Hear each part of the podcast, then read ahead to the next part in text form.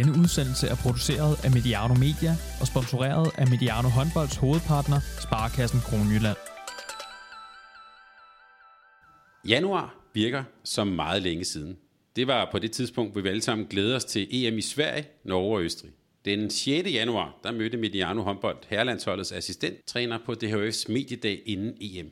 Det skete i København.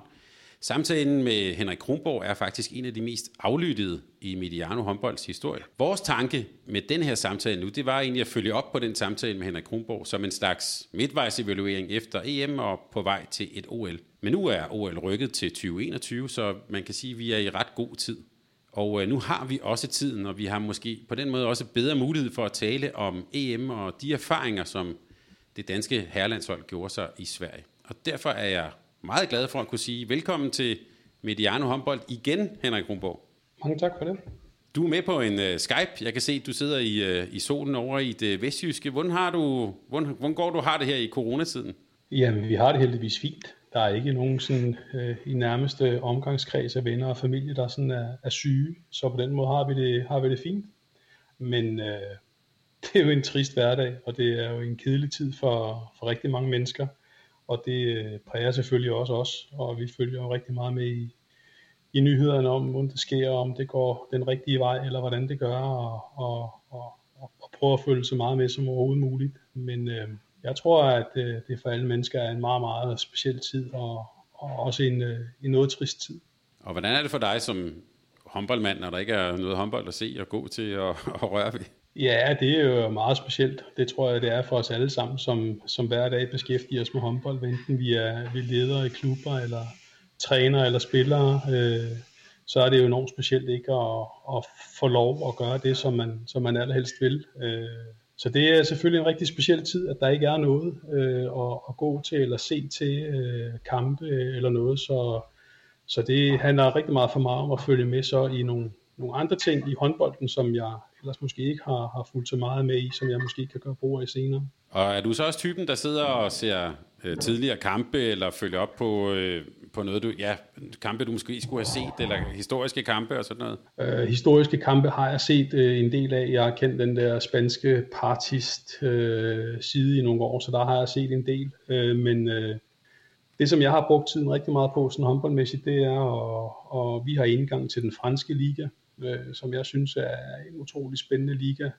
Øh, til daglig kan man jo følge rigtig fint med i Bundesligaen herhjemmefra, øh, men, men den franske liga, med de hold, der kommer op, og de mange dygtige spillere, de har fra egentlig mange forskellige lande, øh, har jeg øh, fået set en del kampe i, og så har jeg faktisk også øh, gjort brug af, af sideline til at, at holde mig rigtig fint opdateret i den danske første division, øh, som jo er noget, man sådan til hverdag ikke sådan lige får øh, fulgt så meget med i, men jeg har faktisk set øh, rigtig mange kampe fra den danske første division, sådan for at følge med i, hvad der har været af, af tidligere danske U- og Y-spillere, som, som der er rigtig mange af i første division og, og, og, og den ting. Så, så på den måde er det rigtig fint at holde sig opdateret på, på det. Så, så den franske liga og den danske første division, de har, de har fået rigtig meget af min tid nu her, øh, den sidste måneds tid. Hvad er det, du ser, når du ser på, på fransk håndbold? Hvad, hvad er det for egentlig for en, for en liga? Hvad holder du øje med?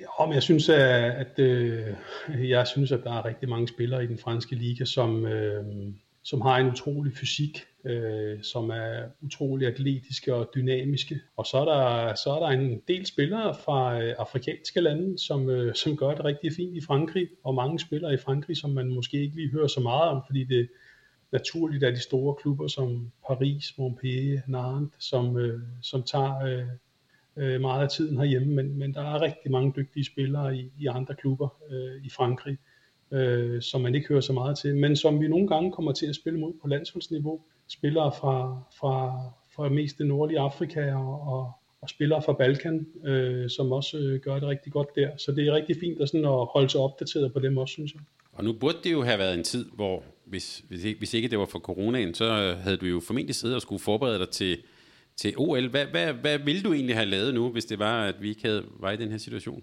Altså lige de her dage skulle vi jo have været samlet med landsholdet til, til to kampe mod Japan, øh, som vi havde glædet os rigtig meget til at, at være samlet. Vi skulle have været i Herning i denne her uge, ugen efter påske, og have spillet mod, øh, mod Japan, som, øh, som skulle være kommet over og det havde vi jo glædet os rigtig meget til. Øh, vi havde jo regnet med, at øh, det ville være en tid, hvor det var, at øh, rigtig mange spillere havde spillet meget øh, i deres, øh, deres ligaer, og øh, rigtig meget i Champions League eller i UEFA Cup, sådan at der i den her samling havde været mulighed for sådan at kigge en lille smule fremad og have nogle af de spillere med, som vi har talt om, øh, måske kunne komme ind og, og være en del af A-landsholdet, måske allerede nu, øh, men i hvert fald også på, på sigt og så samtidig også øh, spille et par kampe mod Japan, som man jo måske kunne komme til at spille mod øh, igen til, til OL. Så, så den samling havde vi, øh, havde vi glædet os øh, rigtig meget til.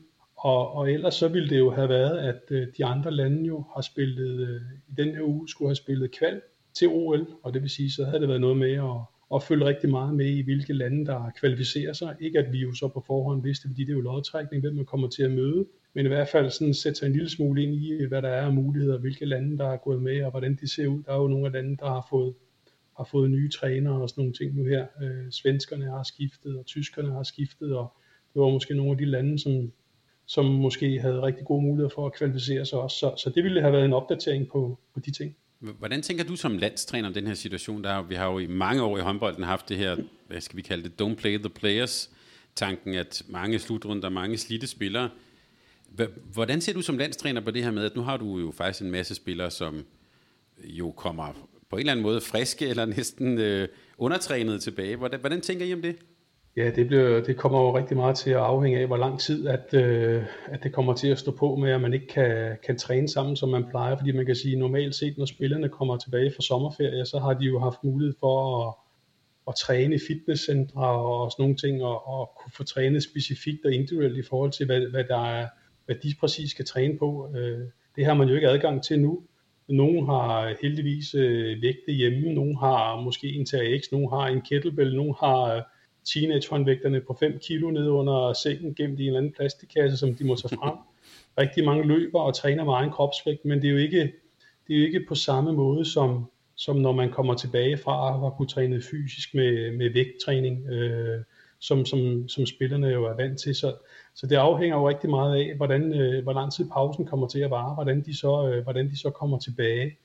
Øh, men jeg tror i hvert fald, der ikke er nogen tvivl om, at øh, alle de spillere, som vi har været i kontakt med, de glæder sig jo helt sindssygt til at, at komme i gang igen. Øh, så, så, så det kommer til at afhænge meget af, hvor, hvor lang tid pausen kommer til at, at vare. Har I som landstræner, du, har I sådan øh, hvad kan man sige, en løbende kontakt, ligesom klubtrænerne har med, med landsholdsspillerne? Ja, Øh, det har vi, og øh, jamen heldigvis har de det alle sammen godt, øh, og vi følger selvfølgelig også op på, om der er noget, vi sådan kan, kan hjælpe med på afstand. Øh, mulighed for tilgang til, til fysisk træning via, via Team Danmarks eksperter, om det er noget, man kan gøre på afstand for at få varieret sit program, eller sørger de for det i klubben, øh, har man noget med for klubben, man skal træne, og, og hvordan og hvorledes kan man, kan man gøre de forskellige ting. Så det følger vi selvfølgelig op på, både med, både med de etablerede A-landsholdsspillere, men også dem, der sådan ligger lige udenfor, og dem, der ligger i udviklingsgruppen.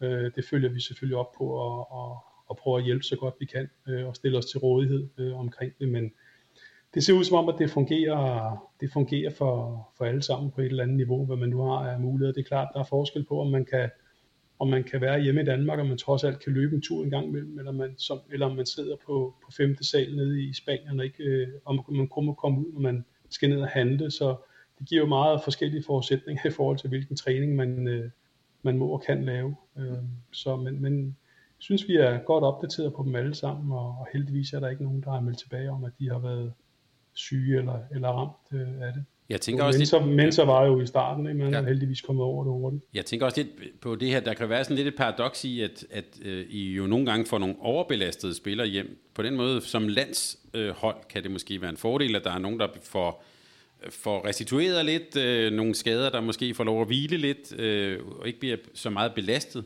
Men på den anden side, så, så, så tyder det jo også på, uanset hvornår vi kommer i gang, og omstændighederne, det bliver jo et ret presset program, vi kommer til at gå ind i, når vi så, når håndbolden på et eller andet tidspunkt øh, går i gang. Hvordan, hvordan tænker I om det?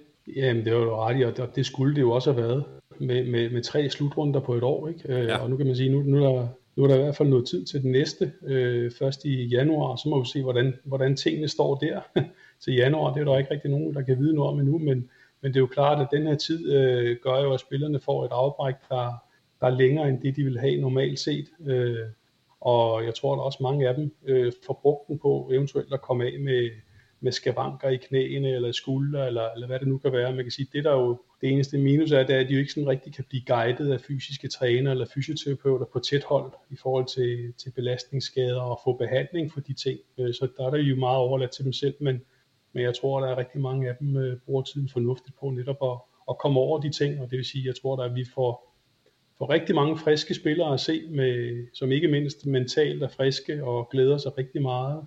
Øh, det, der jo så bare er vigtigt at huske, når vi så igen øh, kommer i gang på et tidspunkt, det er jo så, at, at de netop har været uden de her, øh, mange af dem i hvert fald, været uden de her øh, øh, maksbelastninger fra, fra styrketræning. Og så øh, nu skal vi jo om lidt lige tale lidt om, om at lave lidt, øh, se lidt tilbage til, til EM i, i, øh, i Sverige.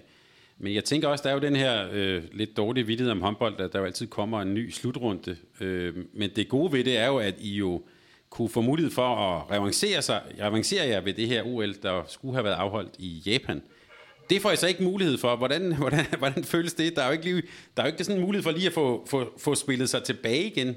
Nej, øh, og det er, jo, det er jo rigtig ærgerligt på mange parametre, fordi det er jo noget af det, som man har set rigtig meget frem til, man kan sige. På den måde, som, som EM øh, sluttede for os, så tror jeg da, at øh, alle i og omkring truppen er rigtig, rigtig sultne for at, at få revanceret det, øh, og går sådan og brænder ind med, at, at man vil vise, at, øh, at man er bedre end det, vi var i Sverige. Men det må vi jo så brænde ind med øh, noget tid endnu, og i hvert fald til, til januar, som det ser ud nu, ikke? fordi vi ved jo ikke, om vi kommer til at spille noget, der sådan øh, betyder noget, øh, fordi næste samling, vi så har, vi har stadig en forhåbning om sidst i juni, men, men, men, men det ved vi jo ikke endnu, men, men så er det jo i oktober, hvor der så skulle være, være øh, EM-kvalkampe, hvor vi også skulle med, men, men hvis ikke at de andre lande får spillet VM-kvalkampe nu, så kunne man jo forestille sig, at de VM-kvalkampe så bliver rykket til den landsholdstermin, der så ligger i oktober, og så skubber man så EM-kvalterminerne, og det betyder så, øh, har vi igen ikke noget at spille om. mm. så bliver det træningskamp igen. Så, så på den led, så, øh, ja, så, så var alle jo øh, sultne og irriteret over, at vi ikke kan få lov at, at vise, at vi er dygtigere, men øh, det må så komme endnu mere til udtryk, øh, når vi forhåbentlig til januar skal, skal spille VM i, øh, i Ægypten.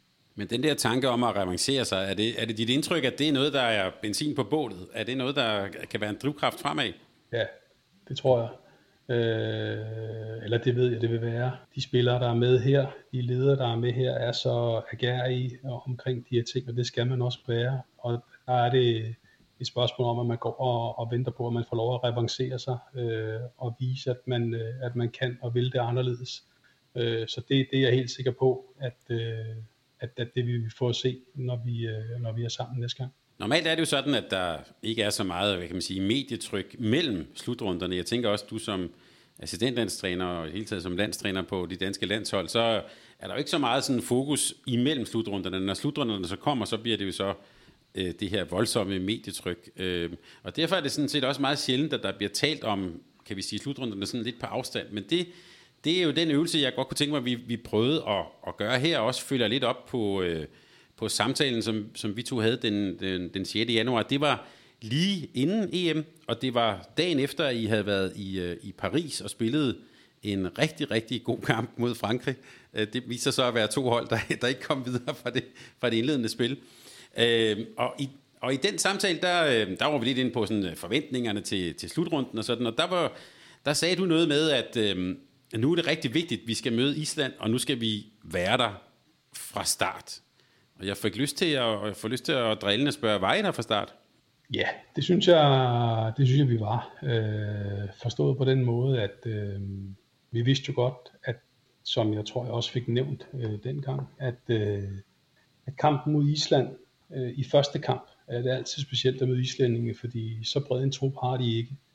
Øh, og de er altid fyr og flamme fra start, hvor man ofte ser, at, at deres niveau på grund af ressourcer øh, daler lidt i turneringen. Det synes jeg også, at man så. Øh, og man kan i hvert fald sige, at, øh, at deres bedste kamp under slutrunden, det var vel også kamp nummer et mod Danmark. Mm. Øh, så det var vi jo forberedt på, og vidste jo godt, at det ville blive en utrolig vanskelig kamp for os, fordi hvis du tager deres, deres startopstilling øh, med, med Smarterson og og Alexander Peterson og, og Palmerson i bagkæden, så er det jo et, et utroligt dygtigt hold. Øh, og dygtige fløjspillere i, i begge sider, så, så vi vidste jo godt, at det ville blive utrolig vanskeligt øh, øh, at, at spille mod dem i den første kamp. Og det viser jo også at, at holde stik. Men jeg synes jo, vi var der. Jeg synes jo faktisk, at kampen mod Island øh, var, var ok fra vores side. Det var ikke sådan, at man står bagefter og siger, hold kæft, vi var der ikke. Øh, der mødte vi bare et hold, som også på dagen øh, faktisk spillede rigtig godt, og Palmerson var ustyrlig og spillede sin, sin, sin bedste kamp i turneringen, øh, og vi havde rigtig svært ved at styre ham. Øh, så, så jo, jeg synes, at vi, jeg synes, at vi var der fra start. Så også bare, man må give kreditten til Island og sige, at de også spillede en, en rigtig god kamp mod Danmark. Og så er vi jo tilbage til igen marginaler i forhold til, hvad er det, der, der afgør de her ting, og, og, og den dag, der havde, øh, der havde islændingen fortjent marginalerne, med vi havde. Hvordan, hvordan, hvordan, når du sådan er på bagkant her, hvordan vil du vurdere hele sådan øh, optakten? Altså, der var Magnus Landin var skadet, Lasse Svane var ude. Øh, øh, I spiller så den her øh, Golden League i Frankrig, hvor I jo faktisk gør det rigtig, rigtig godt. Altså, hvad havde det været bedre, hvis I havde fået nogen på hatten dernede i Frankrig? Man siger, at Lauke var også ude, mm. øh, skal vi huske. Øh, nej, altså jeg synes jo, det var nogle fantastiske kampe, øh, to, øh, fyldte haller. Vi ved godt, at, at træningskampe er bare én ting, og når du så går løs til et mesterskab, så er det bare noget andet. Der er nogle andre ting, der er i spil. Øh, det vidste vi jo godt, men, men derfor kom vi jo hjem dernede fra med, med, en, med, med en stor selvtillid, at vi har vundet over to dygtige hold, øh, og til med vundet i, øh, i Frankrig øh, i en svær kamp også, øh, hvor vi tænkte, at de nok gerne ville have bare en lille smule revanche øh, fra, fra VM-semifinalen. Øh, øh, selvom det får man ikke i en træningskamp, men alligevel på hjemmebane er der ikke nogen, der har, har lyst til at tabe. Så, så, så nej, jeg synes, det var, det var nogle rigtig fine kampe for os, som blev spillet i højt tempo og, og følte os egentlig øh, på den måde godt tilpas. Og så var der selvfølgelig de her øh, spørgsmålstegn med, med Svand, der var ude, og med Lauke, der var ude, og med Magnus, der var ude. Og det er jo tre af de spillere, som normalt set øh, spiller mest, samtidig med, at der også var, var store spørgsmålstegn ved, ved Niklas i målet. Ikke? Hvor meget betød det, at øh, der var i hvert fald under slutrunden, var der meget snak om, at Magnus Landin ikke var med, og det, øh, og det var sådan en, en oplagt svækkelse. Men hvor meget betød hans fravær? Jamen, det betød jo rigtig meget, øh, synes vi. Øh, det betød jo, at, øh, at den forsvarsbak, som havde spillet rigtig meget øh, og været en kæmpe gevinst under slutrunden i Danmark, jo lige pludselig var væk.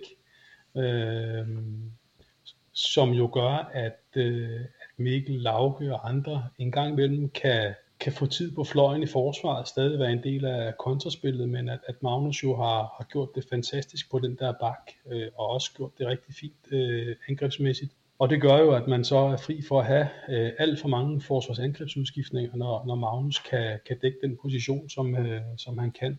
Det skal så siges, at vi jo var rigtig tilfredse med Magnus Bramings indsats øh, under slutrunden det er bare en anden rolle, som, som Magnus Landin kan udfylde i og med, at han kan dække den bak. Så, så jo, det betyder rigtig meget i forhold til det puslespil, som, som, skal, som, skal, som skal gå op i forhold til, til de her udskiftninger. Nu, nu har jeg jo brugt lidt tid, det, sådan er jeg jo indrettet her i den her coronatid, til at også se nogle lidt ældre kampe. Øh, for eksempel øh, fra VM i 2011, øh, også længere tilbage.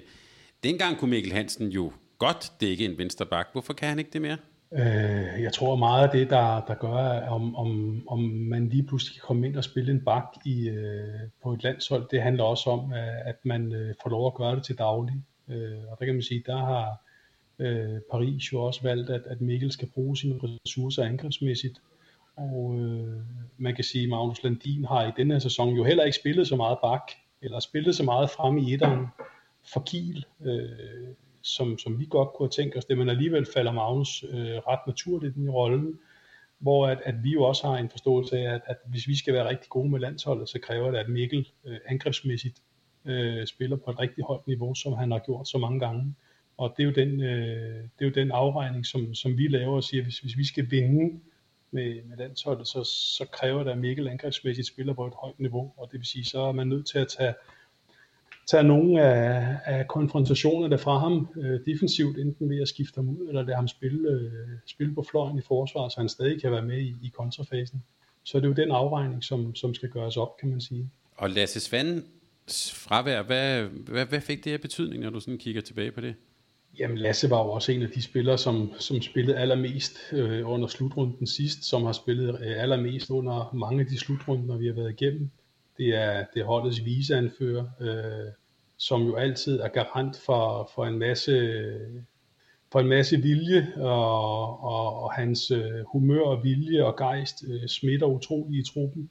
Øh, så det gør selvfølgelig en stor del, at, at han er ude. Man kan sige, at vi er jo rigtig godt besat på positionen. Bundesligaens topscorer, Hans Lindberg, øh, øh, havde vi med, og, og Johan øh, Hansen var med, og, og gjorde det begge rigtig fint. Øh, Lasse har bare været med til at spille rigtig meget på, øh, på positionen, og hans, hans nærvær i truppen, og når han ikke så lige spiller på bænken, det, det betyder bare rigtig meget, og, og det var han ikke en del af den her gang, fordi han var skadet, så, så det er også en vigtig brik, som, som ikke er med, øh, kan man sige. Der er jo rigtig mange ting, som, som skal gå op på sådan et hold, og, og man har jo forskellige roller, og Lasses rolle øh, er rigtig, rigtig stor på, på landsholdet. Så det var også et, et stort tab uden for banen, hører jeg dig sige? Ja, det var det bestemt. Øh, Lasse var jo med øh, undervejs i turneringen, men det er jo klart, at en ting er jo, og det ved de spillere, som, som selv spiller, eller træner, som selv er med, det der med, at, at når man så er skadet, så er det bare ikke den samme indflydelse, man har på tingene øh, af en eller anden årsag. Så, så, så forsøger man at være med og byde ind, og det gjorde Lasse også rigtig fint, men det er bare aldrig rigtig det samme, som, som selv at være med på banen og på bænken, øh, når der bliver spillet. Så, så, så det, det, det bliver bare en lidt anderledes rolle, så, så selvfølgelig var han, øh, var han øh, savnet. Og hvis vi så lige hopper tilbage til kampen mod, mod Island, som vi havde godt fat i her, en, jo en meget, egentlig meget spændende kamp, en kamp med mange mål. Er der noget, hvor du tænker, nu her sådan i, i, i, i bagspejlet, jeg ved, du også har, du har jo kigget på dem igen. Jeg jo lige starte med at spørge, hvordan var det egentlig at se kampen igen? Ja, det... Ja, øh, nu er det så lang tid siden, og vi har jo set det masser af gange siden. Øh, så man ærger sig jo stadigvæk, ikke? Altså det er jo stadig de der... Øh, som træner, så tror jeg altid, at man står sådan og tænker, at de der små åndssvage ting, som, som i gang imellem sker, som er med til at vinde hele, hele kampens billede, eller måske kan gøre, at man kommer endnu større foran, eller man kommer tættere på de andre og sådan nogle ting. De ting irriterer jo stadigvæk, øh, men jeg synes jo også, når jeg ser den, at, at vi, hvis man lige tager Palmerson ud, som jo spiller en fantastisk kamp, og som laver rigtig mange mål under pres, fordi han har den fantastiske arm, som han har, og det er jo hans måde at spille på. Men, men, men tager man de ting væk, så synes jeg også, at vi gør rigtig mange ting rigtig fint. Øh, men, men laver også nogle fejl, øh, synes jeg, som, som vi normalt set ikke, ikke laver øh, på, på afgørende tidspunkter. Men, men, men, men det gjorde vi her, og det gjorde så, at vi øh, til sidst lige ikke var, var helt med. Men der var jo meget snak, hvis vi nu spoler tilbage til VM 2019, om at der spillede jo, altså i hvert fald så tæt på fejlfrit, som man overhovedet kan gøre. Hvad, og nu taler du om forskellige fejl her. Hvad, hvad var forskellen, tror du? Det er jo de samme spillere, det, stort set. Ja, øh, det er det jo, og, og, og det er jo også... Øh, det er jo rigtig, det er jo rigtig svært at forklare, men, men når jeg snakker fejl, så kan det også være, at man, at man fører med to og har en chance til at komme foran med tre, men, men man så misser, at de andre løber kontra og, og, og scorer, og man så får en udvisning. Ikke? Altså, så i stedet for at man fører med tre, så, så, så fører du med en, og så er du lige pludselig undertal i to minutter, og de andre er kommet tæt på. Så, så det er lige så meget sådan nogle småtings marginaler, synes jeg, når jeg sådan snakker fejl, øh, er jo ikke altid bare sådan en fejl, hvor man taber bolden, men, men det kan også være de her marginalsituationer, som, som gør, at man, at man ikke er foran med tre, men kun med en, og så i undertal, øh, hvor man kan sige, at der var vi jo øh, langt hen ad vejen under VM19, sådan rigtig skarpe og kyniske i de situationer, og, med den fantastiske opbakning, vi fik, så skulle der jo rigtig meget til sådan at, at slå os ud af kurs. Øh, så man kan sige, det, det er jo lige så meget de situationer, som, som gør, at man, øh, at man nogle gange ikke opnår det, som, som man gerne vil. Og, og dem er der i hvert fald en del af, når man, når man sidder og kigger de her kampe igennem igen. Det kunne godt virke på mig, som jo er øh, langt fra, fra, fra holdet, og bare sidder og kigger på som, som glad tilskuer, som at I, øh, i, i, i 2019, og sådan set også i de der Golden League-kampe, der kunne I jo næsten gå på vandet, og alt det, I gjorde, fungerede, og så pludselig, så, så står der så en kamp, hvor det ikke fungerer. Det er godt på mig virke som, at, at det var ikke en chokerende oplevelse, men at der var sådan lige et element af noget, af noget chok med, at nu kører det faktisk ikke ligesom det plejer. Hvad gør vi så? Altså den øh, fornemmelse tror jeg mere, man har i kampen mod Ungarn. Hvis jeg sådan sidder og kigger vores start igennem på kampen mod Island, så får vi jo øh, en rigtig fornuftig start øh, og er foran 10-8. Og hvis jeg har talt rigtigt, øh, og det, det plejer jeg at gøre, så tror jeg faktisk, at vi ud af de 11 eller 12 første angreb øh, laver 10 mål. Mm. Øh, så det er derfor, jeg igen siger det der med at, at være der fra start, så synes jeg, vi var koncentreret, men, men øh, og synes, at vi fik, fik løst mange af de ting, som vi gerne vil løse. Så, så, så på den måde synes jeg ikke, at der var noget øh, i vejen med indgangen til kampen, og jeg synes heller ikke, at, at den situation var der mod, mod islændingen. Den kom måske mere i kamp mod Ungarn, synes jeg. Øh, fordi som jeg sagde tidligere også, så må man også rose islændingen for at spille en god kamp, øh, og især når, når de er friske, og alle mand har kræfter. Det er klart, at Alexander Petersons niveau, det daler i løbet af sådan en turnering, men, men på dag 1, der er han klar og defensivt øh, øh, og offensivt kan han, kan han spille øh, i begge ender. Øh, så, så mit indtryk er mere egentlig, at, at, at det var egentlig situationen mod, øh, mod Ungarn. Det, det virkede også som, eller da vi talte sammen den 6. januar, der, der, der, øh, der talte vi om, om nogle, også de, nogle af de der åbninger, den der måde, I spillede på, og, og vi talte om det her Barca højre fra VM øh, øh 2019. Men der var også en del snak ved det her EM om, at I var, der var jo nok også nogle af de andre hold, der faktisk havde set jer spille, og måske også tænkt på at lave nogle, modtræk mod det, som, øh, mod det, som I kom med. Var det også din oplevelse? Øh, ja, øh, det var det der. Men når jeg sidder og kigger de to første kampe igennem igen, så, så, så kan vi jo ikke klage over, at vi ikke øh, kommer frem til chancer.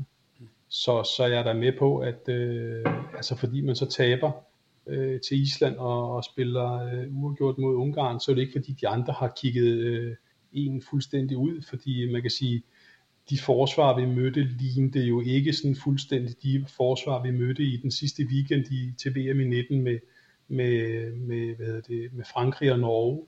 Øh, der er Islændingen går lidt anderledes til værks, og Ungarn går igen lidt anderledes til værks, og spillede jo også en del 5-1 mod os. Så man kan sige, de, de ting, øh, som vi lå og, og spillede så flot under VM i 19 der, øh, dem var vi jo nødt til at spille på en lidt anden måde imod to lidt anderledes forsvar.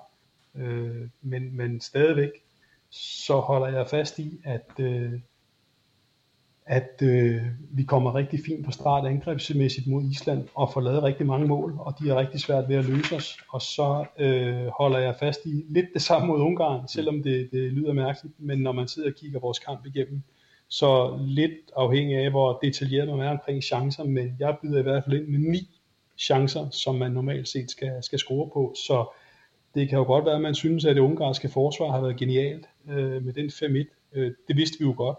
Det bærer vores starterstilling jo også præg af. Vi vidste jo godt, at de kunne spille 5-1. Øh, og vi kommer jo frem til rigtig, rigtig mange chancer i første halvleg. Og igen, øh, vi brænder bare, og så kan man sige, så har de også en øh, dygtig målmand. Hvis, lad os sige, at vi har 900% chancer i første halvleg mod Ungarn, man skal score på, eller som man overtræder på, eller hvad det kan være, Scorer man på to tredjedel af dem, som kan være meget normalt, fordi de andres målmænd er også dygtige, jamen, så skal du lave seks mål mere. Og det må du så lige forklare for mig. Øh, når man, det er jo ikke kompetence, de her spillere mangler. Det ved vi, de kan jo godt. Når man så, øh, når man så brænder de her chancer, er det, er det noget mentalt? Eller, hvad er det, vi har fat i her? Hvad, hvad skyldes det? Fordi et år tidligere, der blev alt jo smidt i, smidt i kassen. Hvad, hvad, hvad var der sket på det år? Hvad handler det om? Jeg ved ikke, hvad man kan sige om, hvad der var sket på det år. Jeg tror også bare, at man skal huske øh, en gang imellem, så øh, det er heldigvis mennesker, vi har med at gøre, og øh, vi kan ikke sådan på nogen måde programmere dem, og selvfølgelig så, så når, når, man, når man brænder meget, øh, både individuelt og som hold, så, så en gang imellem i hvert fald, så, så sætter det sig lidt, og man begynder måske at overplacere en lille smule og tænke lidt mere over tingene, end man ellers ville gøre øh, når der er sådan et, øh, et fint flow i det, som, som der var langt hen ad vejen i, i til VM i 19, så begynder man måske at tænke lidt mere over, at, øh, at nu kan det faktisk gå galt, og, og, og jeg tror, det er, hvis det er sådan tankegangen er, øh, så tror jeg i hvert fald, det er en, øh, en rimelig menneskelig reaktion, som vi alle sammen kan, kan genkende til. Så man kan sige, hvis, hvis vi sad her nu, og Nikolaj og jeg skulle sidde og kigge kampen igennem og sige, hold kæft mand, hvis man tager bare isoleret set vores angrebsspil, vi kommer ikke til noget som helst. Vi, de lukker os ned hver gang islændinge, vi kan ikke løse deres forsvar, eller vi gjorde det med ungarerne, så vil vi jo sidde og sige, vi har sat med et problem, vi skal kigge på. Øh, vi synes jo stadig ikke, det var øh, prangende, det vi lavede, men, men vi kommer trods alt frem til, til de her muligheder, så, så, så på den del af det, så, så er vi jo tilfredse med sammen med spillerne, at vi får spillet os frem til, til de muligheder, som vi gør, men, men udnyttelsesprocenten især i, øh, i første halvleg skulle have været, skulle have været meget større.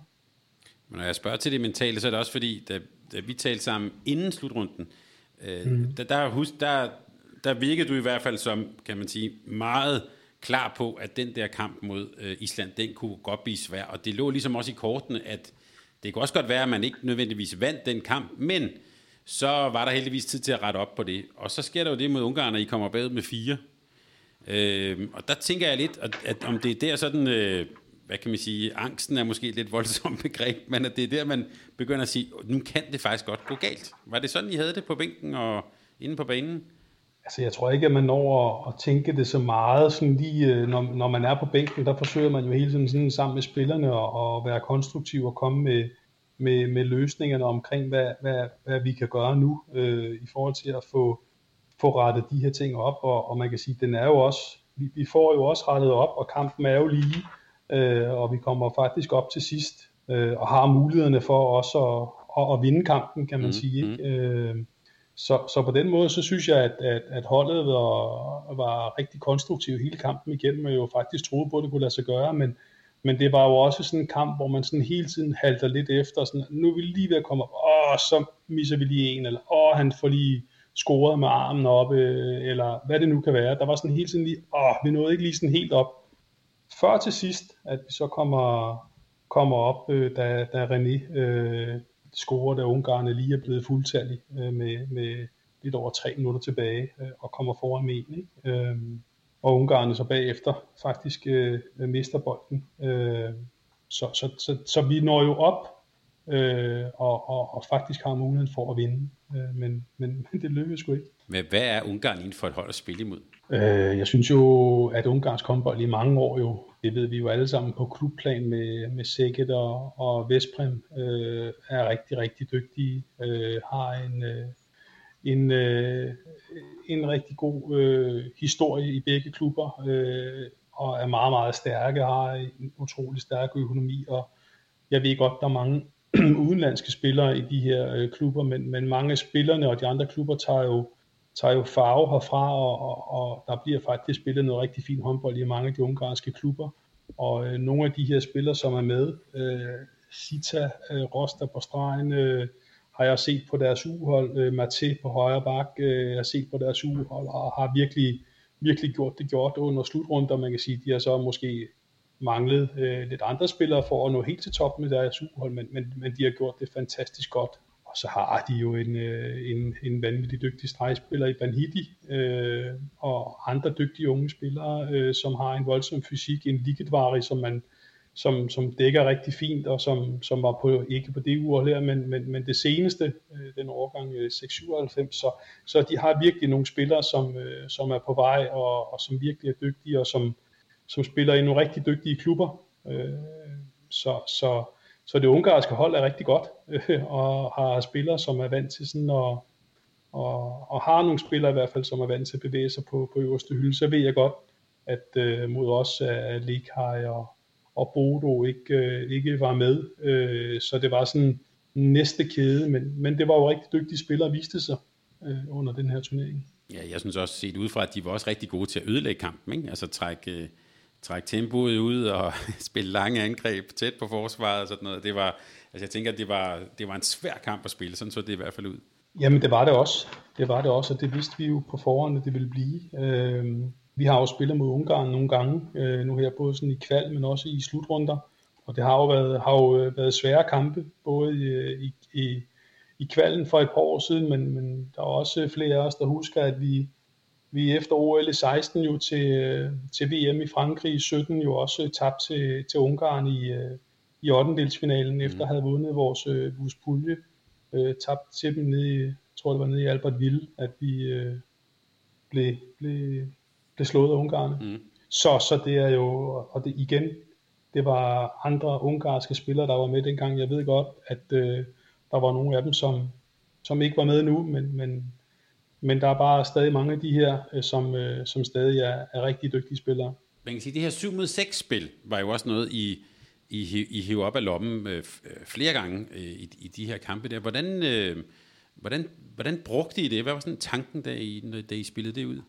Man kan sige, øh, nogle af de tanker, som vi har haft med 7 mod 6, det har også været øh, i forhold til, at øh, når vi samlet med landsholdet, og der ikke er så meget tid, så kan det være et fint våben at bruge, når de andre dækker offensivt. Øh, hvis de andre spiller 5-1, øh, øh, 3-2-1, eller hvad nu på, det kan være øh, så kan det være et fint våben at bruge, hvis der er, at man ikke sådan lige øh, har tiden til at gå alt for meget i dybden med spil mod 5-1, medmindre man selvfølgelig ved, at alle de hold, man skal spille mod, de dækker 5-1. Øh. Så vi havde selvfølgelig også forberedt os på 5-1, men, men 7 mod 6 kan bare være et fint alternativ mod det offensive forsvar, så man tvinger dem længere tilbage, tilbage på banen, og man kan komme med nogle skud.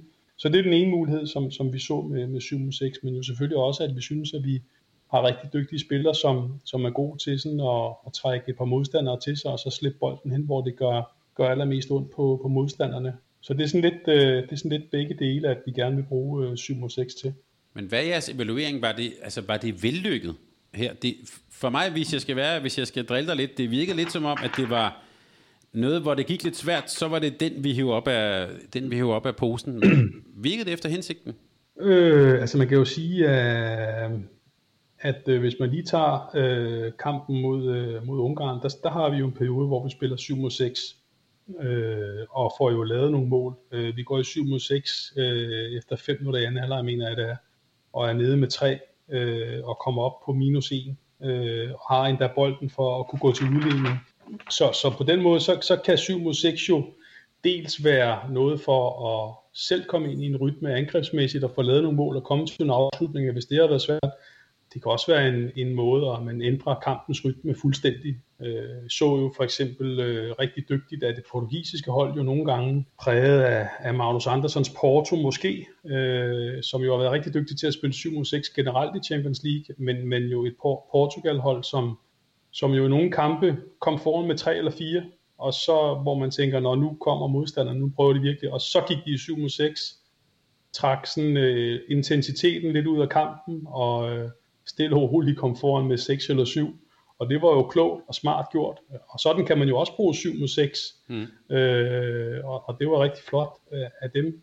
Øh, den mulighed havde vi jo ikke lige nu her for at gøre det, men, men synes jo, at selvom at det ikke er prangende, det vi laver i 7 mod 6, så får vi trods alt, det er i hvert fald med til at ændre kampens rytme en lille smule, sådan at vi jo med, med 11 minutter igen jo faktisk har muligheden for at, at komme op og, og udligne, og jeg mener, at, at, at Bramming har en chance også ved 18-19, hvor han, hvor han overtræder øh, og faktisk øh, bliver spillet rigtig fri på fløjen og kan score og få udlignet. Så, så selvom det ikke er prangende, så var det med, i hvert fald med til at lave et andet rytmeskift i kampen, der gjorde, at vi kom tilbage. Ja, og det... Så nogle gange skal man ikke altid bare tælle mål, øh, tænker jeg, øh, i forhold til, hvor mange mål får du lavet i 7 mod 6. Det kan også godt være, at det giver noget rytmeskift, at de andre får en udvisning og, og sådan nogle ting. Så, så jeg synes, der er mange parametre, de har målt det på, i stedet for, om vi sådan lige kommer fri til en, øh, til en helt fri chance. Så, så vi vil gerne spille det bedre, men, men igen, øh, det gav os muligheden for at komme tilbage i kampen. Der var efter, efter Ungarnskampen, var der jo i hvert fald i medierne meget snak om øh, Rasmus Lauke, og han måtte næsten sådan gå lidt sådan offentlig bodsgang, og der var nogen, der faktisk syntes, at det næsten var helt synd for ham, at de havde holdt ham så længe på banen.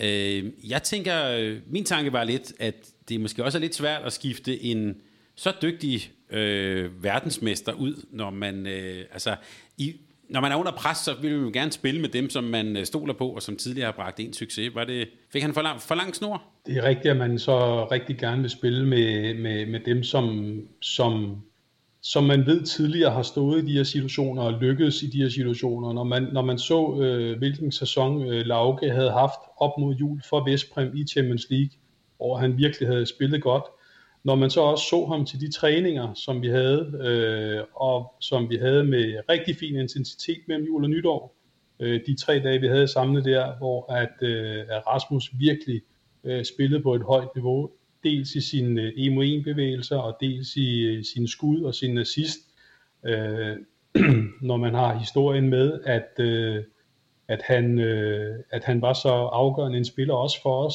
til, til VM i 19, så synes jeg et eller andet sted, det er et naturligt valg, at det er ham, der skal stå der. Han, han øh, har så nogle situationer, hvor han laver nogle angrebsfejl og laver det på, på, i nogle situationer, som vi normalt ikke er vant til at se ham, men, men set i bagspejlet, øh, så er vi selvfølgelig også øh, selvkritiske, Nikolaj og jeg, i forhold til, hvordan at, øh, at, øh, at det så forløber, øh, men, men, men set i bagspejlet, så, så, så, så vil jeg i hvert fald have valgt sådan igen. Nu er det ikke fordi, det lige skal handle om Dauke, det er, ikke lige, det, det er jeg sådan set ikke så interesseret i, men, men, men jeg tænker bare på, når man kommer som en så suveræn verdensmester, som I var, at, om det så bliver sværere at, hvad kan man sige, at skifte ud eller lave udskiftninger i truppen, fordi man jo nærmest har haft det perfekte hold. Altså bliver det egentlig sværere at være træner? Nej, det ved jeg ikke. Jeg synes jo også, øh, altså man kan jo sige, at vi har jo rigtig mange dygtige spillere, og det er jo et øh, privilegie, som, som, vi er, som vi er glade for, og synes jo også, at vi kan, kan skifte ud. Øh, synes jo også, at der bliver skiftet ud. Øh, jeg synes jo, vi havde mange spillere inde og, og, og byde sig til. Øh, vi havde Damgaard, som øh, havde en, øh, en stor rolle. Mikkel Lauke Mads, øh, Kirkelykke var en del inden. Øh, øh, Morten fik ikke så meget spilletid, men er trods alt med i de her øh, 7 mod 6 situationer, mener jeg, mod Ungarn, mm. og inde og spille og være med til at, at forvente det. Øh, så, så, så jeg synes jo også, at vi kom, at vi kom rundt på, øh, på paletten i forhold til at, at skifte ud. Øh, når man vinder, så får man øh, sjældent kritik for, at man, øh, ah, man, man, man, man skulle også skifte mere ud. Ikke? Mm. Øh, så er alt godt. Øh, når man så øh, at man ikke lige lykkes med tingene, så er det altid fordi, man så har spillet smalt og, og de ting. Jeg synes måske, vi spillede øh, smalt under VM i 19, men, men lykkedes jo. Hvor, og jeg tror, man skal spille smalt for at vinde.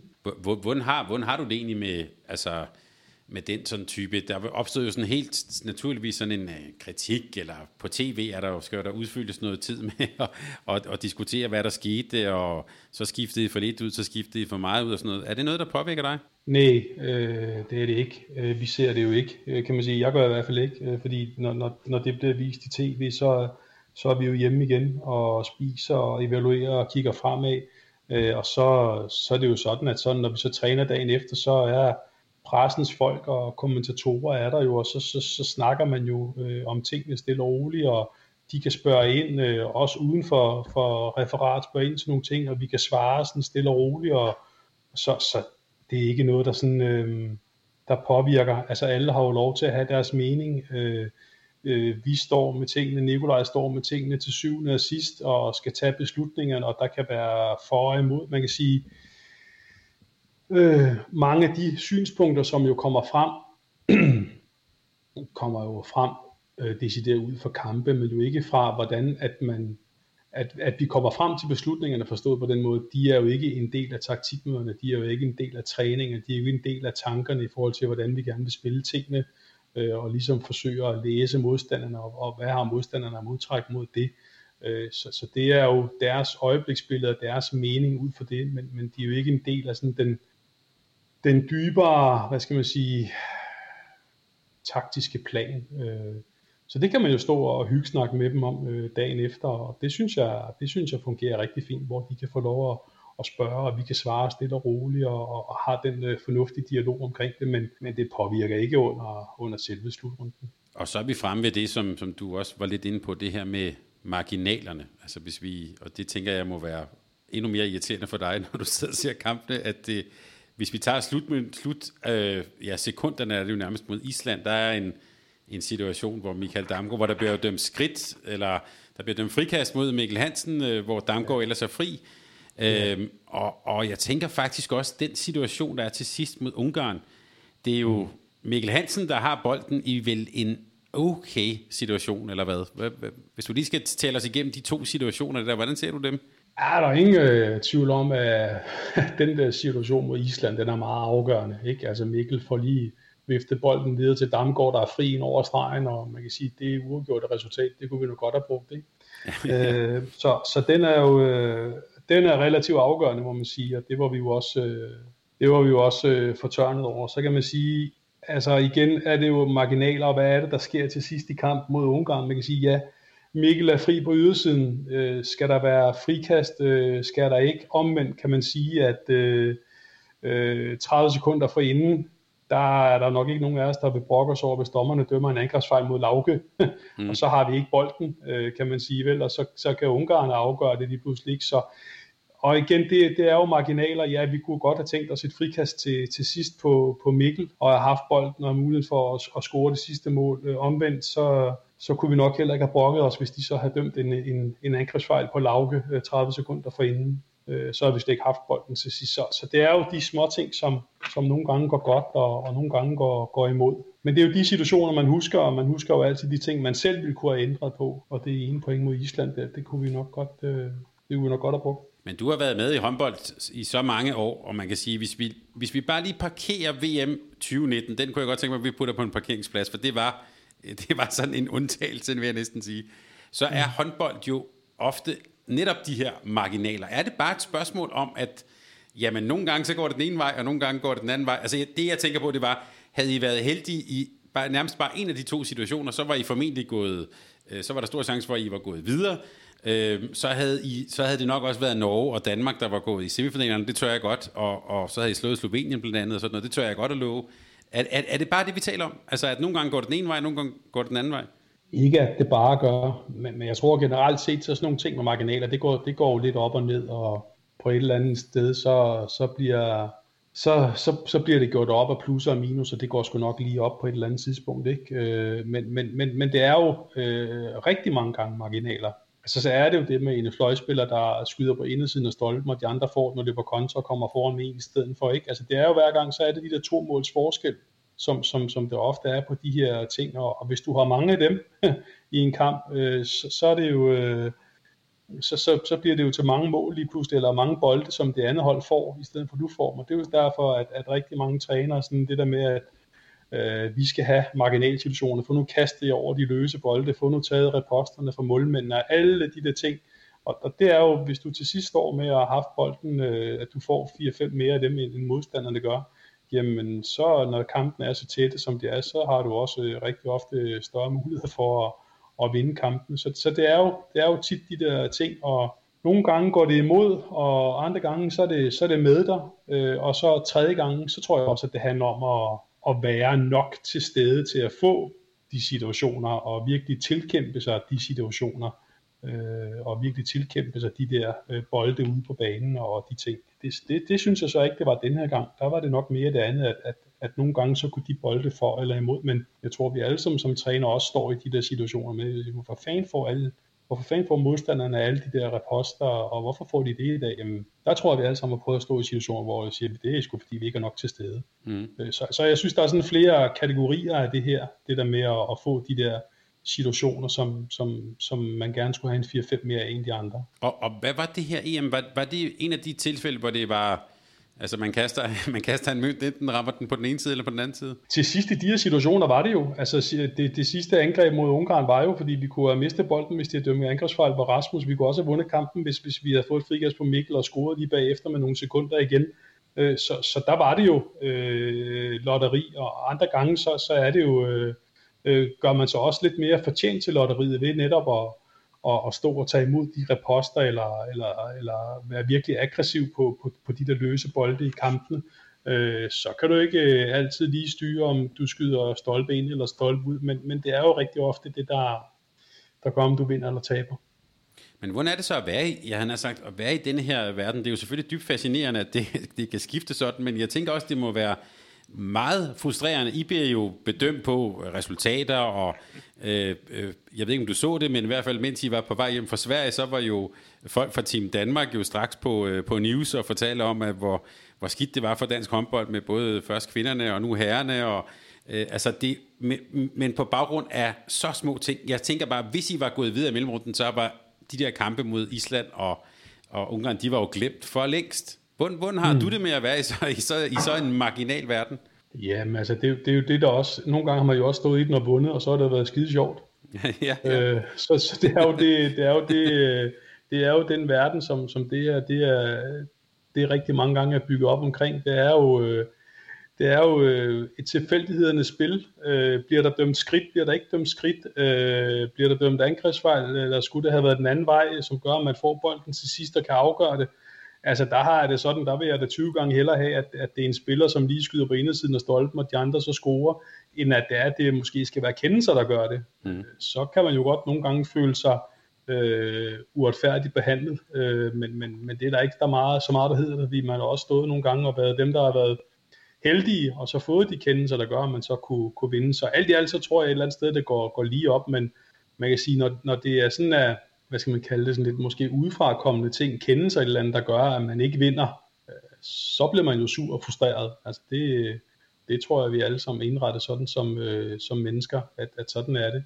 Så er det lettere at leve med, at en, at en spiller laver en, en fejl eller noget. Det er ikke så let altid at leve med, hvis det er, hvis det kommer udefra, hvis det, hvis det er en kendelse eksempelvis. Mm. Vi havde for nylig her en samtale med Morten Stig Christensen, den gode generalsekretær, og han brugte det her udtryk lidt diplomatisk. Han sagde, at I var jo allerede hjemme igen, før sponsorerne overhovedet nåede til Malmø.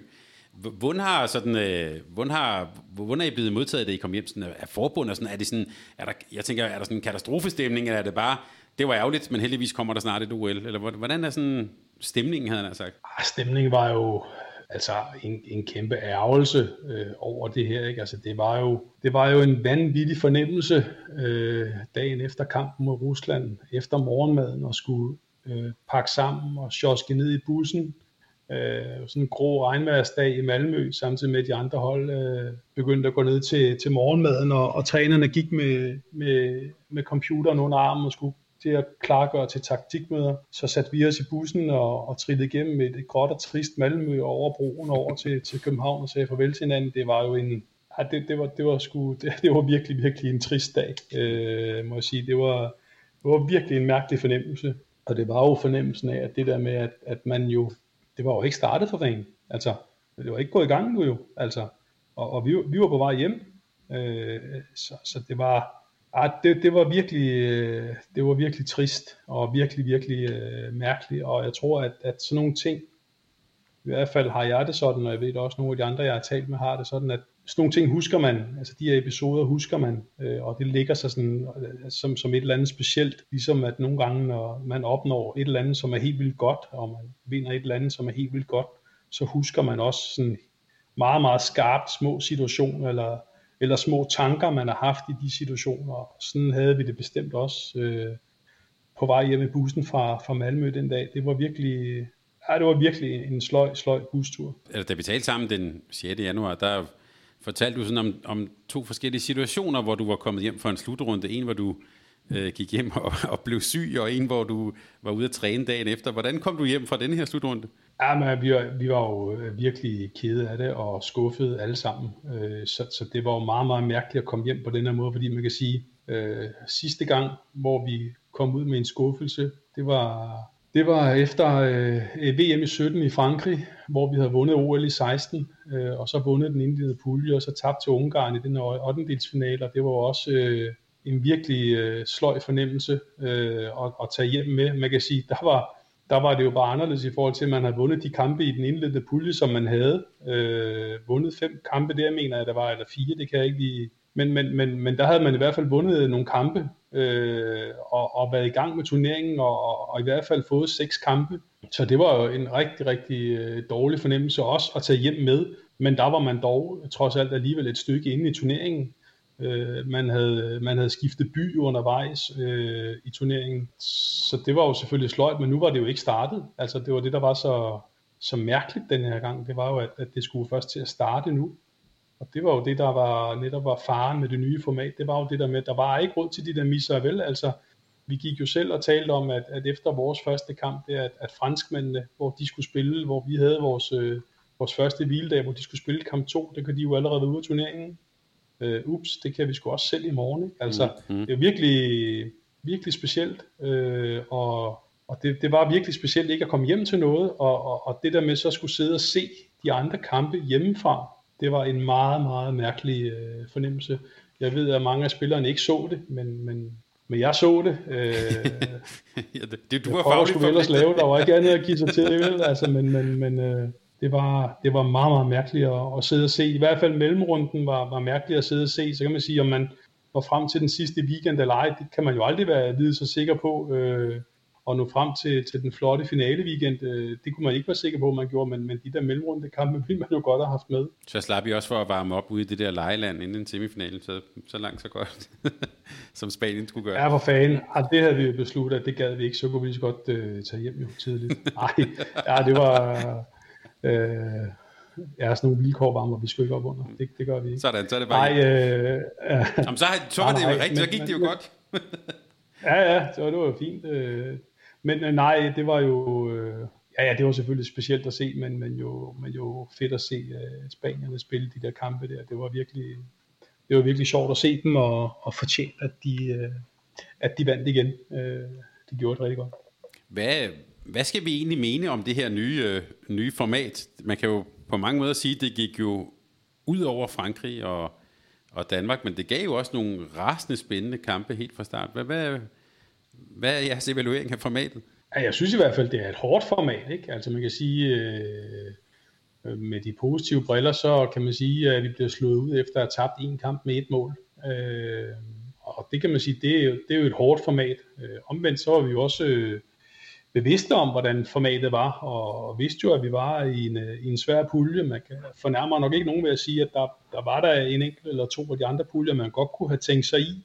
Øh, men, men sådan var det jo. Nogle gange er man heldig med lodtrækningen, nogle gange er man knap så heldig med, med lodtrækningen. Øh, så, så, så man kan sige, formatet var jo som det var. Man kan sige, det der var, var, var mest underligt ved, at Danmark og Frankrig ikke var med, det var jo måske den der sådan manglende øh, tilskueropbakning, der så var på, på lægterne på, mm. på, i hallerne, øh, når, når to så store håndboldnationer ikke var med. Men, Omvendt kan man sige, så vi var jo ikke med, fordi de andre var dygtigere end os, så på den måde var det jo fortjent nok, det var de andre hold, så jeg tror, det man mærkede det mest, det var jo, at øh, på tilskuerpladserne så det lidt tomt ud, øh, desværre. Øh, men, men, men det var jo det, formatet er, som det er, og, og det var benhårdt, øh, og denne gang var vi ikke dygtige nok. Bare lige for at, at at være totalt nederen og bringe dig tilbage til, til, til følelsen der at køre hjem fra Malmø. Hvad lærer man egentlig mest af? Lærer man mest, når man vinder, eller lærer man egentlig mest, når man taber? Ja, det er et meget godt spørgsmål. Jeg synes jo, man, når man sidder sådan evalueringsmæssigt bagefter og skal sidde og kigge på tingene, så, så synes jeg, man lærer af begge dele. Øh, man kan sige, nogle gange, når, når tingene går godt, så skal man jo huske stadigvæk at, at blive ved med at, og, og kigge på tingene, som man kan gøre endnu bedre, øh, og så man ikke bare sådan kommer, kommer svævende henover. Øh, så det er jo den øh, agerighed, som, som jeg tror på, at man skal have øh, for sådan hele tiden at, at dygtiggøre sig. Men når man lige lærer mest af at vinde eller tabe, det er selvfølgelig altid sjovest øh, at vinde, det er klart, og det er altid sjovest at, at skulle sidde og evaluere på, på nogle ting, der går godt, øh, og sige, at øh, det her, det vil vi fandme, det skal vi have noget mere af, de her bevægelser skal du bruge noget mere, eller vi skal have sat for noget mere i de her situationer, eller det her forsvarsspil, det er rigtig, rigtig godt, og så kan det jo være, at man nogle gange også øh, som spiller er lidt mere modtagelig for evalueringen i forhold til, at nu har vi vundet kampen, og det gik faktisk rigtig godt, øh, men jeg skal stadig lige blive bedre til det her.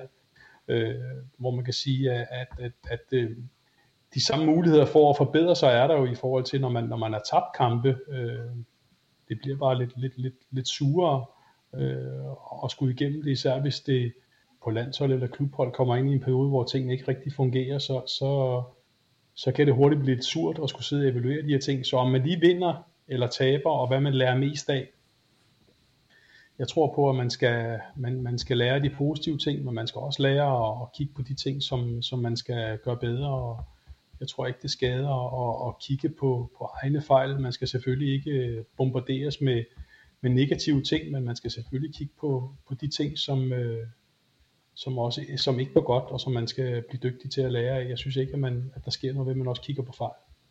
Men hvad har været jeres sådan, hvad kan man sige, vigtigste sådan læringspointer så efter EM? Nu er det jo lidt på afstand her. Hvad har I, som landstræner du, hvad har I primært taget med jer?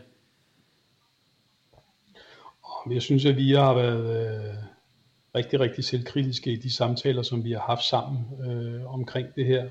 Og også øh, selvkritiske i forhold til de evalueringer, som vi har haft med DHF og, og primært med, med Morten Henriksen og, og selvfølgelig også haft samtaler med, med, med spillerne. Øh, om hvad for nogle ting, at vi, øh, nu har vi jo så ikke været samlet siden, så man kan sige, at den der sådan samlede evaluering er jo, er jo rigtig svær at have, så det er jo noget, der har været på tomandshånd, øh, og enkeltvis med, med spillerne omkring. Så, så men jeg synes, at der, der, der, der er flere ting, som, som vi har taget med øh, øh, i forhold til både til, til, til spillet og til tingene uden for banen og, og sådan nogle ting. Der er i hvert fald, øh, der er i hvert fald ting, som vi tager med os, som, øh, som, øh, som vi alle sammen gerne vil gøre bedre næste gang. Henrik Mølgaard var ret hurtigt ude efter, efter slutrunden og, og tale lidt om, han synes, der manglede sådan lidt sammenhold. Han talte om, at der manglede sådan et, et, et massørrum, sådan, så vidt jeg husker det, på, på hotellet, og han, han, op, han oplevede, at, at holdet måske var mere spredt, end I plejer at være. Mm. Er, det, er det også noget, I har taget med jer?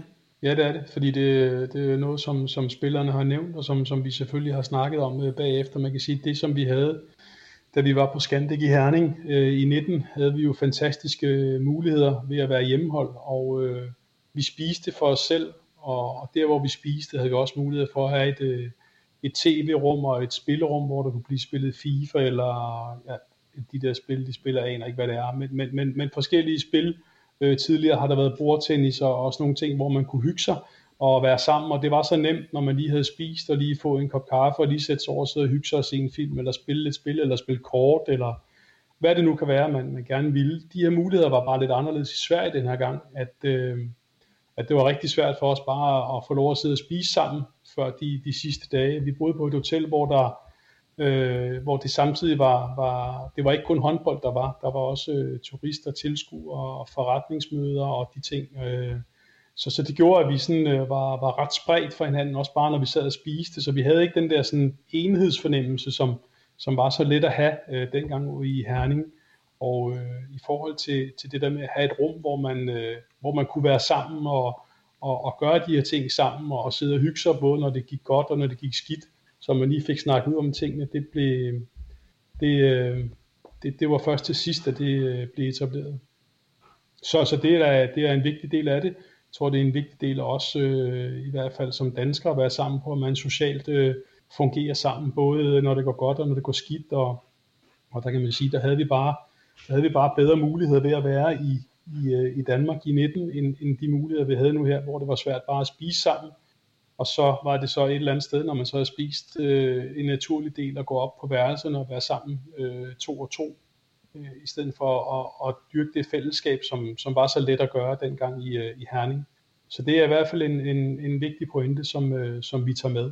Ja, jeg tænker også, at når det så ovenikøbet måske går knap så godt, så bare at gå op for sig selv på værelset, det er måske ikke den, altid den bedste, den bedste medicin. Det var også bare, jeg tænker, det var ret markant, at en person som Mølgaard, der tror jeg, hvis vi tæller personprofiler og sådan noget, er jo nok en, en type, der rigtig gerne vil vinde nogle håndboldkampe, men at lige præcis han taler om øh, Øh, sammenhold og det der med at være sammen og sådan noget. Det fortæller, er, er det sådan en særlig dansk ting, det der med, at det, det skal vi øh, for at kunne præstere? Om jeg tror, at det er vigtigt, at man har nogle, øh, nogle andre rammer end lige håndboldbanen, at man, at man kan være sammen under. Øh, og det, det plejer at være en, øh, en, en utrolig styrke ved, ved det her hold, at, at man fungerer rigtig godt sammen uden for banen, og man kan hygge sig og sådan nogle ting.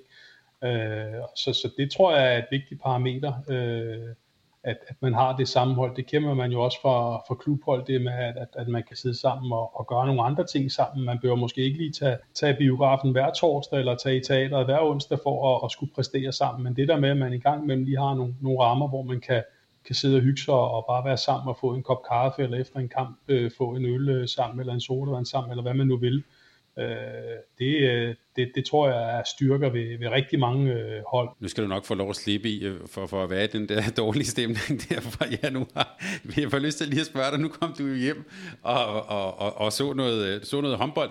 Hvis vi lige glemmer Danmark og Frankrig og alt det her, hvad var det egentlig for en slutrunde, vi så her? Jeg tænker Spanien, Kroatien, måske også Portugal nævnte du også. Hvad, hvad, hvad så vi håndboldmæssigt ved den her slutrunde? Jamen, jeg synes, at, at, øh, at vi så øh, nogle lande, som øh, hvis man nu tager portugiserne, så, så synes jeg, øh, øh, jeg har fulgt dem nogle år i forhold til, at de øh, faktisk i mange år har haft øh, rigtig dygtige uhold. Øh, og, og jeg har stadig øh, en del kontakt med Magnus Andersson i Porto, så, så dem har jeg også fulgt rigtig meget, og ved jo, at der er rigtig, rigtig mange dygtige portugisiske spillere, og rigtig mange af de her spillere, som udmærker sig øh, hvad hedder det, på, på U-slutrunderne, øh, som virkelig som nogle dygtige enere i forhold af nogle, øh, nogle stregspillere, en højre bak Silva, som ikke var med på deres landshold, men så har været med, som har spillet Champions League i Sælge i år, og blevet MVP ved, ved de sidste par, par ungdomsslutrunder, så de har virkelig nogle dygtige spillere på vej, og har et virkelig højt teknisk niveau. Øh, så, så, så dem har jeg fulgt rigtig meget. Jeg, jeg kom faktisk med en, øh, en forudsigelse inden turneringen, Øh, jeg troede på, at øh, portugiserne gik videre fra puljen. Jeg så regnede med, at det var sammen med Frankrig, men øh, nordmændene var jo rigtig, rigtig stærke i Norge, men, men jeg var faktisk lidt overbevist om, at de ville kunne lave, at de ville gå videre fra puljen.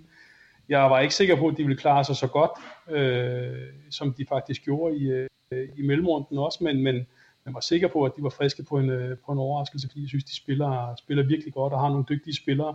Og fremfor på nogle af de vigtige positioner øh, har dygtige spillere, ikke mindst øh, målmanden øh, Quintana, som jo også har stået i en forfærdelig dygtig sæson på, på Porto i Champions League. Øh, så synes jeg, vi så nogle, et spansk og et kroatisk hold, som, hvor man øh, virkelig fik at se, øh, hvor han var skadesfri. En Dunjak, som, øh, som virkelig spillede på et højt niveau øh, i begge ender af banen. Så var de lidt præget af, at Sindrits til sidst var skadet, men, men de spillere, de har i Dunjak og Sindrits og, og er fantastiske spillere. Spanierne igen med, med Interior, som måske spillede sin sidste slutrunde på et uhyggeligt højt niveau. Øh, Dutjebaev øh, igen på, på et højt niveau. Så jeg synes virkelig, vi fik øh, nogle spillere at se på, på, på rigtig højt niveau, og nogle meget, meget spændende kampe til, til sidst. Så jeg synes, at vi, at vi fik, på trods af, at, at, øh, at vi ikke kunne være med til sidst, så, så synes jeg, at vi så nogle, nogle rigtig flotte håndboldkampe til sidst. Jeg tillader mig at gå ud fra, at øh, dit danske hold, det, de skal nok komme tilbage. Men jeg tænker, det, det er franske. Hvor, hvor, øh, hvor ser du dem hen? Verdensmester i 17, og så... Altså, det er jo ikke fordi, de, det er jo ikke fordi, de mangler kvalitet på holdet der. Hvad, øh, hvor, hvor ser du dem hen? Øh, man kan sige, det er i hvert fald en, en hård skæbne øh, som træner. Øh, Dinar øh, har lidt, øh, jeg skal ikke kunne sige, hvad der er sket bag kulisserne, men hvis jeg bare sådan lige tænker, at øh, VM-guld i 17 er det bronze, øh, EM-bronze, de vinder over også i bronzefinalen i 18, mm. og så øh, bronze til VM i øh, 19, øh, at de får, ikke? Øh, er ikke sådan en helt dårlig medaljeliste, vel? Altså, så, så øh, tre slutrunder i træk med, med medalje, så, så det er jo ikke en, en dårlig medaljeliste, men forventningerne er bare rigtig store. Så, så, så det er en hård skæbne, han er lidt, synes jeg. Øh, men det er sådan en helt personlig holdning, jeg har til det. Mm. Øh, uden at skulle vide om, øh, om, om, om hans kvalitet eller ej, det har jeg ikke nogen forudsætninger for at sige, men jeg kan bare se på, på listen, at det ser ikke helt skidt ud. Men, men jeg er da sikker på, at franskmændene nok skal komme tilbage. Altså, de har også vanvittigt mange dygtige ungdomsspillere, som allerede nu øh, gør det rigtig godt, øh, og mange af dem øh, spiller øh, Champions League og EHF Cup på, på øverste hylde. Øh, så, så der, de skal nok øh, holde sig fast i toppen i, øh, øh i tiden fremad også. Det er et hold, man, man stadigvæk skal regne med. Øh, dygtige venstrehåndsspillere, der er nogle dygtige højrehåndsspillere. De havde en, en ung Prandi med, Øh, der kommer flere. Øh, der er en spiller, der hedder Min, øh, som spiller med, med Emil og, og Sebastian i, i Naren, som jeg også tror nok skal, skal komme. Øh, og dygtige, dygtige stregspillere, som heller ikke er så gamle, altså så, så Fabregas og Tournaire og sådan nogle ting, så, så altså de, de, skal nok, øh, de skal nok holde, holde fast, det er jeg ikke i tvivl om. Der er så meget øh, klasse over det hold, så, så de hænger med. Så det er ikke, du tænker ikke, det var sådan et, Øh, Øh, det, er ikke, det er ikke en slutrunde, vi vil huske for, der skete et eller andet magtskifte. Det er måske mere, at bredden i toppen er måske blevet større. Ja, den er jo vanvittigt stor. Altså, der er jo så mange dygtige spillere rundt omkring, og det synes jeg også, at hvis man, hvis man følger Champions League og EHF Cup tæt, altså der, der er så vanvittigt mange dygtige spillere øh, rundt omkring, øh, øh, så, så det er bare så svært at vinde de kampe, og det er det også på klubplan. Øh, jeg synes, at vi skal have respekt for, hvor svært det er at vinde kampe i Champions League og, og i EHF-koppen også, øh, og de danske hold, der er med der, ved, hvor svært det er at vinde. Øh, også når man møder hold, som i vores øer hjemme i Danmark måske øh, har lidt mere ukendte spillere. Så, så jeg synes, at bredden er vanvittigt stor på herresiden, øh, både på, på klubplan, men, men også på, på landsholdsplan. Der er virkelig, virkelig mange øh, dygtige spillere på, på de forskellige hold, som, som på dagen kan, kan slå de aller, allerbedste. Øh, så det, der, der er min største respekt til det. Der er virkelig en stor bredde, det, det synes jeg. Og hvor står det danske hold og de danske herrer så nu? Er det uforandret? Øh, hvor, hvor ser du dit, dit landshold? Hvor, hvor står I henne sådan i den internationale top? Nu er vi jo midt i en pause, og vi får ikke rigtig noget afgjort her til sommer til OL, men øh, hvor, hvor ser du jer henne nu? Jamen, jeg synes jo stadigvæk, at vi har kvaliteterne til, at, øh, at, at vi som, øh, som udgangspunkt altid skal gå efter at være med den sidste weekend.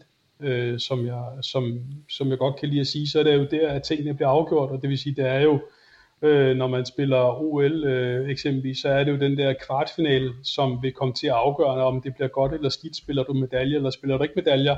Mm. Øh, og, og det er jo den der sidste weekend, vi skal stræbe efter at være med, og det synes jeg bestemt, at vi har kvaliteterne til. Så på den led, så synes jeg, at forventningerne skal være, skal være uforandret i forhold til, til de slutrunder, der ligger for os. Det er det, der er, er klart vores mål, det er at, at være med og vinde medaljer. Øh, og så øh, respekt for, at, at de andre også hele tiden øh, dygtiggør sig, at de andre hele tiden bliver bedre, og også bruger en masse penge på at gøre sig bedre, så, så vi ved, hvor svært det er, men jeg synes, at vi er så dygtige, så vi skal, vi skal selvfølgelig stræbe efter at være med der og vinde medaljer. Det er klart vores, øh, det er klart vores, øh, vores mål øh, at komme dertil hver gang. Hvad tror du, EM i Sverige vil gøre ved de forventninger, der bliver stillet til jer fra omverdenen? Øh, at det vil være rigtig godt, hvis vi kan komme videre fra indledende. Nej, øh, at... Øh, det tror jeg, I skal jeg, jeg sige tror, næste gang. Hvad er målsætningen? Det er, at vi skal videre fra. Ja, ja vi skal, vi skal vi vinde en kamp. øh, nej, øh, hvad hedder det, at, at, vi, øh, at vi selvfølgelig skal være med. Jeg tror, forventninger og interessen omkring øh, landsholdet er så stor, øh, at, og, og mediernes dækning er så, og så stor og så fantastisk herhjemme, at, at vi skal selvfølgelig have de forventninger om at være med til sidst. Og det har vi jo også selv øh, øh, som spillere og trænere og ledere omkring dansk håndbold, så har vi jo de forventninger og de forhåbninger til os, at vi skal være med til sidst. Så det, det, det tror jeg og tænker, at, at det skal være uforandret.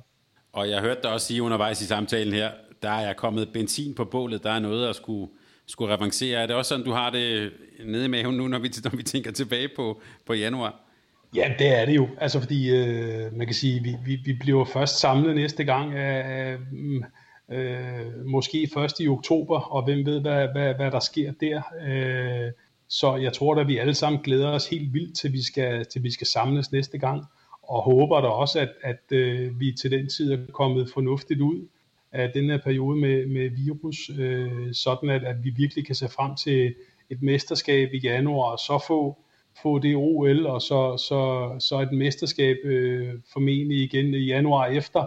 Øh, så, så, så altså jeg, min fornemmelse er der helt klart, når jeg snakker med spillere og ledere omkring holdet, at, at vi glæder os da helt vildt til at skulle samles næste gang.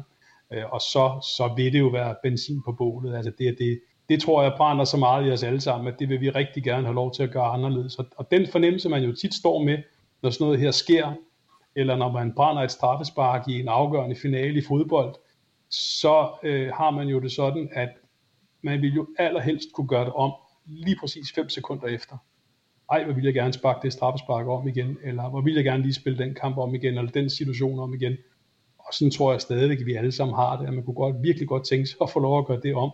Øh, og det, det glæder vi os til, og ser frem til, at vi får lov til næste gang.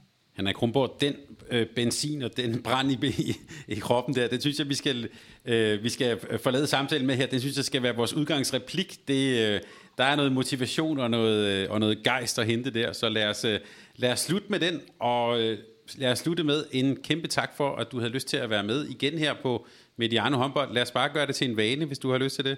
Du er altid velkommen. Så, øh, og der kommer jo heldigvis forhåbentlig, og vi krydser fingre, nye slutrunder og muligheder for at revancere sig. Tak fordi du løber med, Henrik.